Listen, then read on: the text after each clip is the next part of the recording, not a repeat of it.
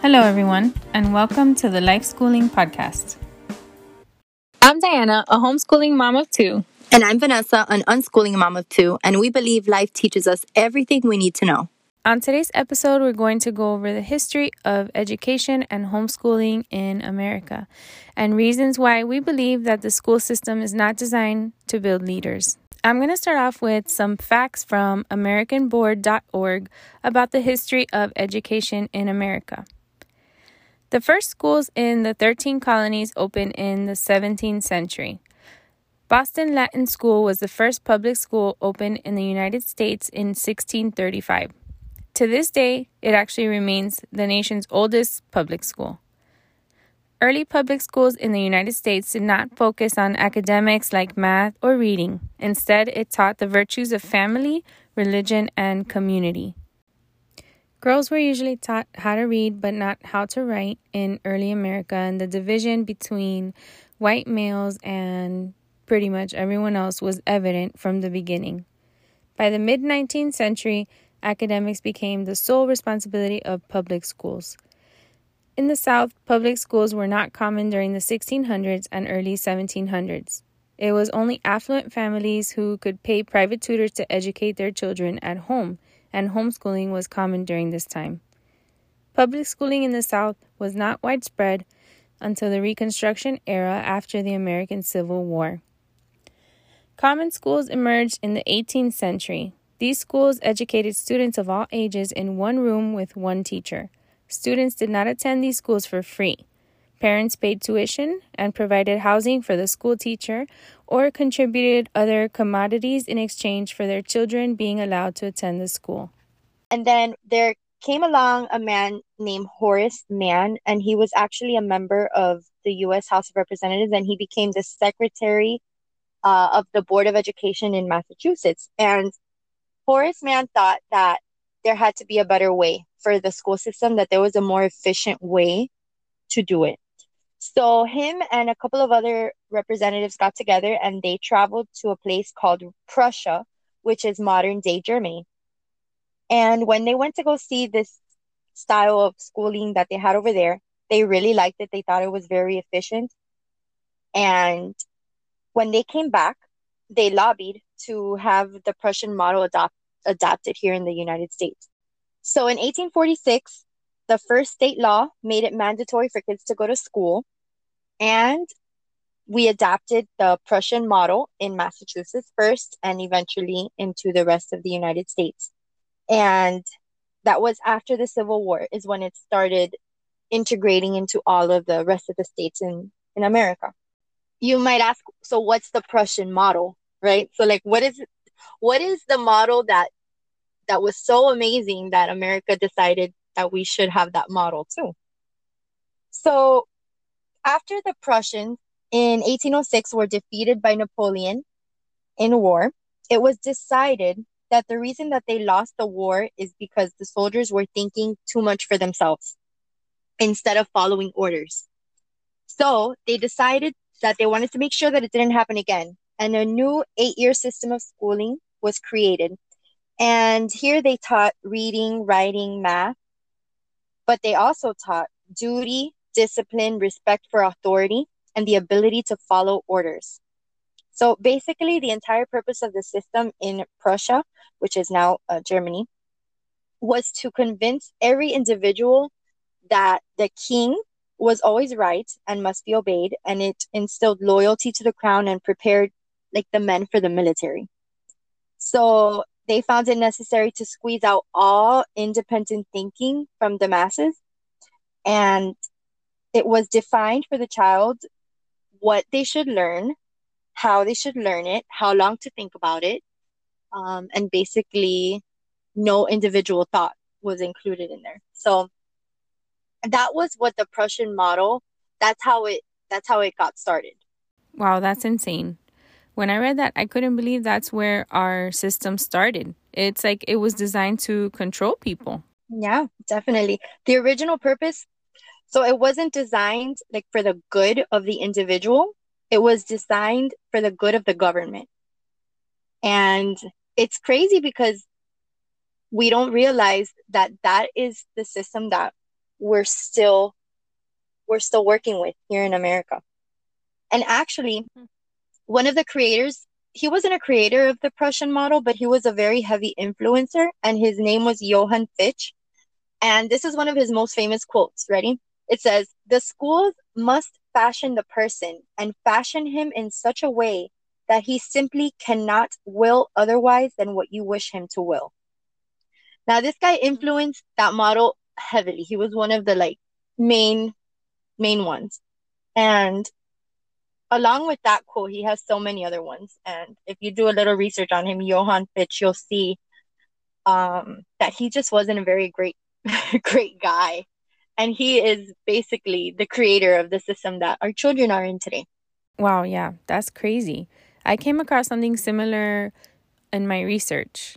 According to an article published by stgeorgeutah.com on the Prussian model of public schooling controlling the masses, the Prussian educational system sought to take education out of the hands of family and church with five key goals in mind. One, obedient workers for the mines. Two, obedient soldiers for the army. Three, submissive civil servants to government, 4. submissive clerks to industry, and 5. citizens who thought alike about major issues. So basically, they were trying to create robots. Yeah, it's it's like building robots and followers instead of being designed to build leaders and individual thinkers. So the system raises obedient children who turn into adults who believe that authority figures or people with higher degrees than them are, in a sense, better and therefore need to be listened to more than one listens to their own intuition. So instead of listening to your own internal guidance and intuition, for 12 years of so much possibility and freedom, it's taken away from our children. The system raises obedient children who then turn into adults who not only overvalue authority figures because I, I I truly believe yes we should have respect for authority but that doesn't mean that we have to suppress our internal guidance and our intuition just because an authority figure says something should be this way or that something that something is the truth uh, i think that our internal guidance is more important than that and going through the school system for 12 years teaches children to suppress that internal guidance as much as possible and to only listen to authority. And if they deviate from that, they're wrong. They're wrong for it and they're punished for it. And it just, it's so wrong because it's something that's so natural for us to, to know at such a young age, it's suppressed. And then we get to age 18 when we graduate school and we're wondering uh, why don't i know what like what my intuition is trying to tell me what is an intuition like you know yeah and it's not like it's like anti education because i don't think there's really anything wrong with you know offering education to a society but don't make it so one-sided. Don't make it so like that everybody has to be the same. Like it it could be so different. Like it could be just a place where people get to know other cultures and get to know about so many different things and it's just very one one-sided that's the best way i could think to explain it basically this system is designed to get a lot of people to do the same exact thing and to suppress what they themselves know that they should be doing.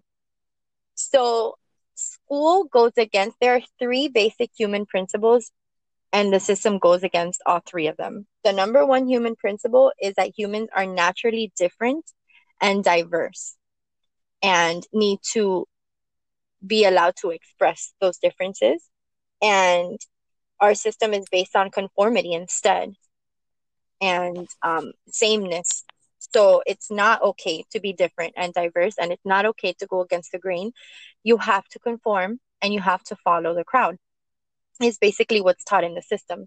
The number two human principle is curiosity, which is um, suppressed in school because you're not, you don't really have the time to be curious. Not only are you not really allowed to be curious, but you're, you don't have the time to be curious. You are doing schoolwork from eight in the morning till eight o'clock at night once you get home and have to do all that homework.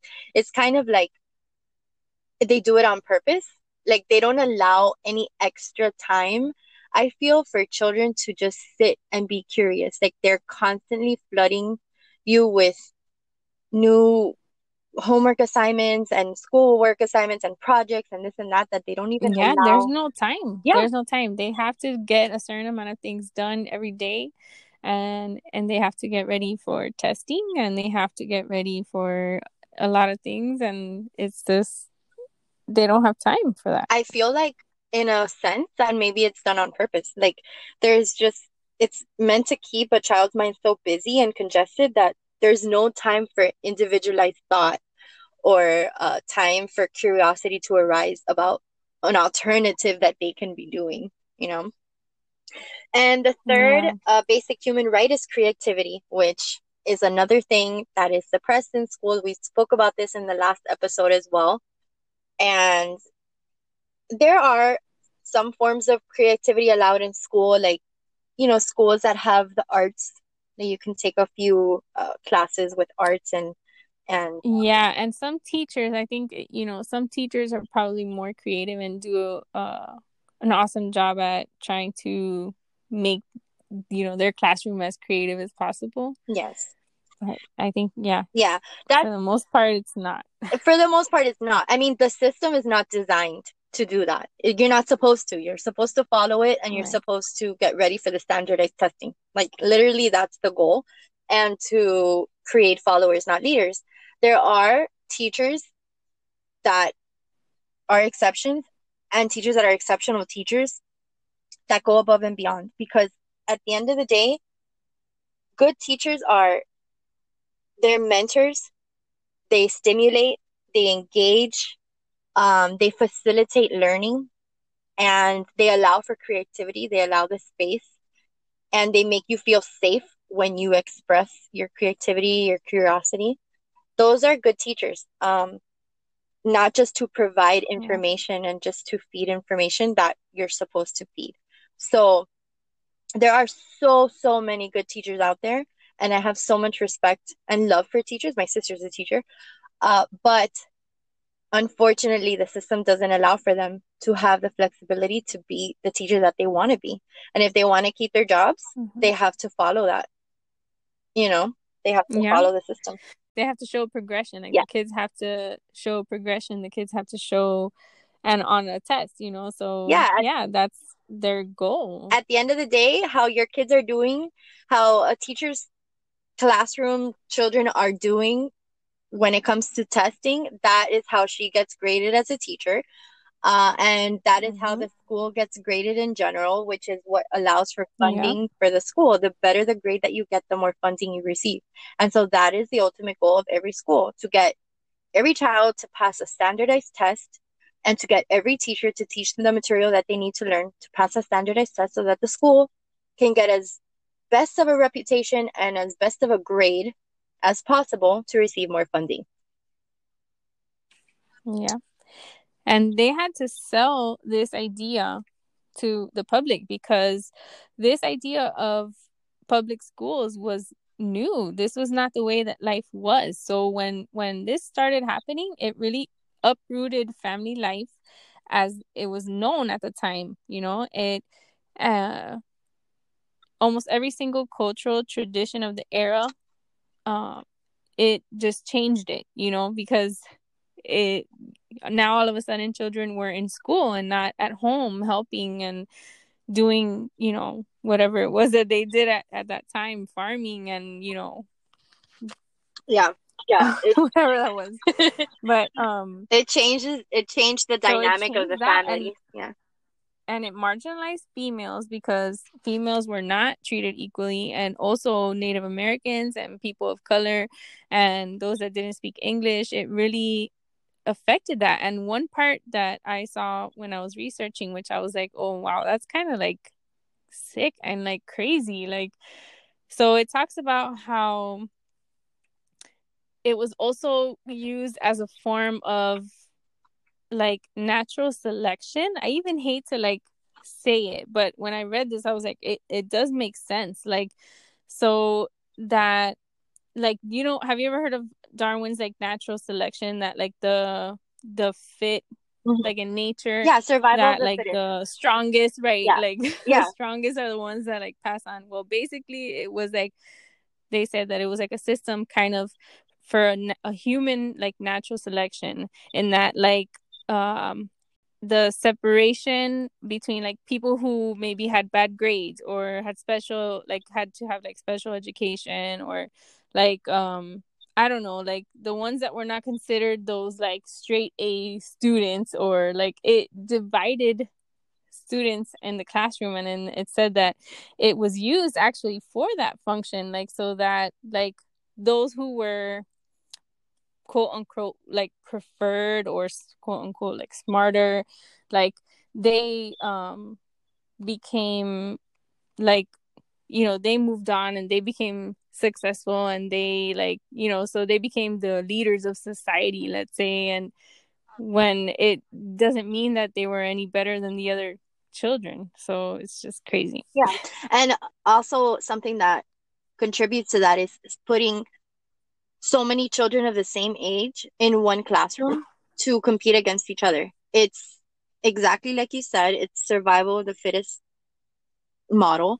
And it's like who who can win, you know, mm-hmm. and who's better yeah. and who's gonna who's gonna be better than this one, who's gonna compete against this one.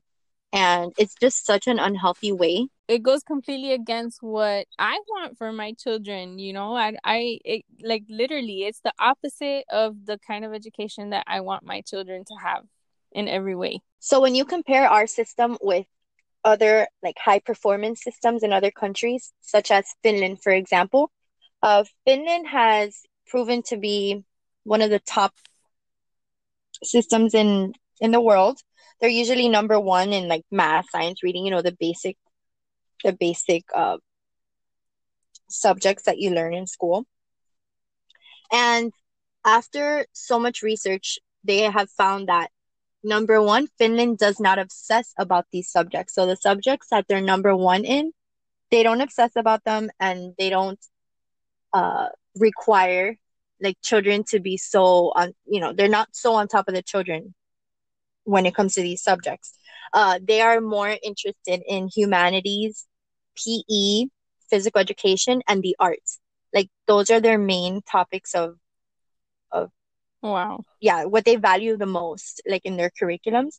And they are not based on standardized testing. So there are standardized tests, but it's not like here. Like it's not like the the most important thing right it's not like the determiner it's of not. their like success right it's not it's like just like another test you know just to see where they're at and um believe it or not they have no dropout rate so they say wow there are no dropouts because instead that they help and support um they help and support the students and so imagine those are the things they take away first. I'm sorry for interrupting you, Vanessa, but no, those okay. are the things that they take away first in schools, like yeah. PE and like the arts. Those are yeah. like yeah, those like are now like commodities.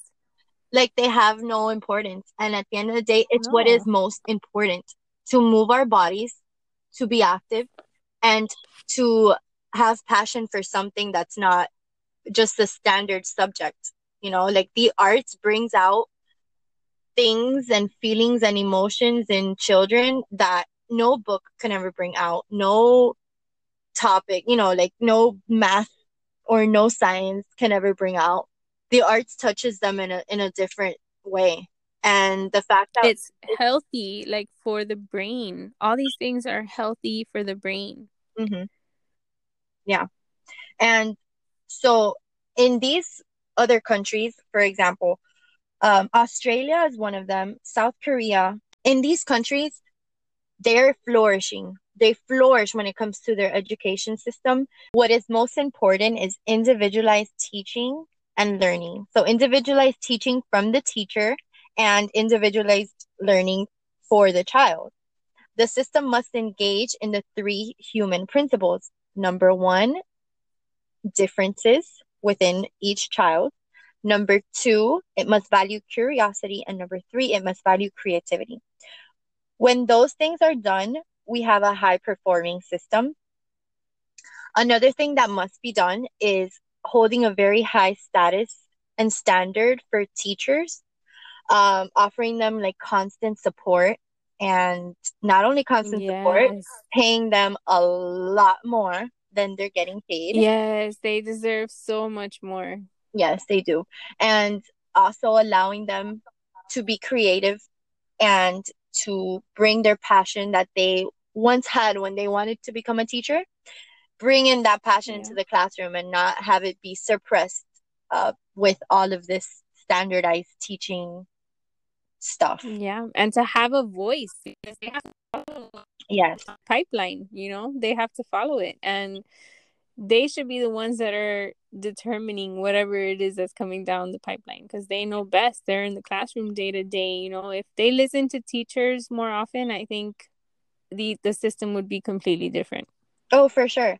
And also another thing with the in other countries with that with the high performing systems, um, the government doesn't control what happens in the classroom. So there's no mode of control uh, from the hmm. government. Mm-hmm. Instead, the schools decide what gets taught, and the schools decide based on wow. what the teachers and the students, because those are the people that need to be um, in charge of what's being taught, not the people sitting in the legislative buildings. You know, like they they have no idea. Yes. yeah. That's crazy. Absolutely. It yeah. makes sense. It just makes sense. All this that we were talking about was like from like what the late 1800s, early 1900s, right? So it wasn't until 1964 that a fifth grade teacher named John Holt, okay, um, you heard of John Holt? Oh, yes. Yeah, oh, yeah. John Holt causes a stir with the publication of How Children Fail. And this was a book about the shortcomings of formal education. By the way, I got this from shmoop.com. I had to say, I think it's a funny name, but it had good information. So, um, um, a book. So this was a book about the shortcomings of formal education. So it was a big stir because it was the first time that somebody was saying, "Hold on, hold up, wait a minute. I don't I don't know if this is actually working." So, and that was in 1964. And then in 1972, there was a case, um, the Supreme Court, which was Wisconsin versus Yoder, and it was an Amish Amish parents who were fighting for their right to remove their children from school at the age of 12 in order to preserve their way of life. And they won. So they were granted that. And then that was an important case for just homeschooling in in the United States. And then in 1977, John Holt again, he founded Growing Without Schooling. So this was a, a, magazine that was devoted to homeschooling, unschooling, and learning outside of school. And it gets it got published for 24 years continuously until 2001. I thought that was interesting. Yeah. That's awesome. Those are awesome facts. Yeah, homeschooling it wasn't it was a thing, but it was mainly for predominantly Christian families. And um so most homeschoolers were were re- religious, and so they stayed home um, and just practiced a lot of Bible study and a lot of that. And it wasn't until uh, John Holt started that revolutionary like uproar that mm-hmm. more families decided to to do it. Like more families that weren't just doing it for religious reasons; they were doing it for you know mm, other reasons. Yeah, and it um So the states actually began to pass laws allowing parents to homeschool without violating the truancy laws because there were truancy laws in place. And between 1982 and 1993, 34 states passed laws to legalize homeschooling. So it wasn't until 1993, though, that all 50 states made homeschooling a legal option. That was like yesterday. That's crazy that to me. that it wasn't even That's... legal in all the states until 1993. That was that's I was 10 years old when that happened. Yeah. Imagine it. It's crazy. And, and just a little thought, side note, I know. Who would have thought that in 2020 a pandemic would take over the United States and everybody would be homeschooling. yeah, right? Oh my gosh. Right? Yeah. When That's... it was only legalized like that. Yeah. So such little years ago. Yeah. Um, and a side note, only Nevada and Utah had homeschool legislation in place prior to 1982.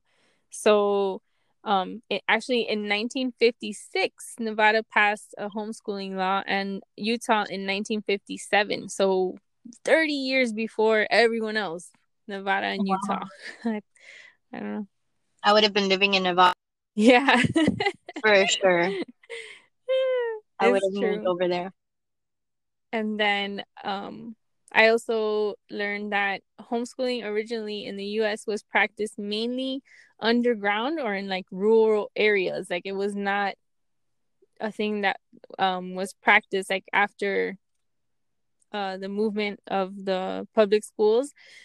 Homeschooling was actually like taboo so, and in the 1970s, a lot of those books called attention to homeschooling, and families began to homeschool their children. And the last statistics that I could find said that in 2016, there was 2.3 million homeschoolers in the U.S. Oh wow! So, yeah, there are those so are the... many more now. I, I, yeah, that, yep. I think I'm very curious to know what that number would be today. Yeah, especially after everything that happened last year, a lot of families decided yeah. to just stay home. Yeah. Yeah. Yep. So when it comes to a system that's designed to build leaders, the school system is not that. So it suppresses your individual thoughts. And then you go off when you are 18, you go off into the world and wonder, like, what do I want to do? Who am I? you're just lost and you're confused and that's why so many so many kids who graduate high school they're left with like a blank stare. They're like okay now what? Like who do i listen to now? Well who do i follow? And so they go off and get jobs um where they're just following and they just end up following their entire lives. Now there are exceptions to this rule. There are there are people who go through the system and end up becoming leaders because it can stem from different things because of really good parenting um, or because their inner voice was so strong that and they knew to listen to it instead of just authority figures who who are supposed to be you know leading and guiding you. Yeah there are exceptions to the rule but for the most part it's not designed to build leaders. It's not designed to build leaders but there are people who get away with it basically and do become leaders.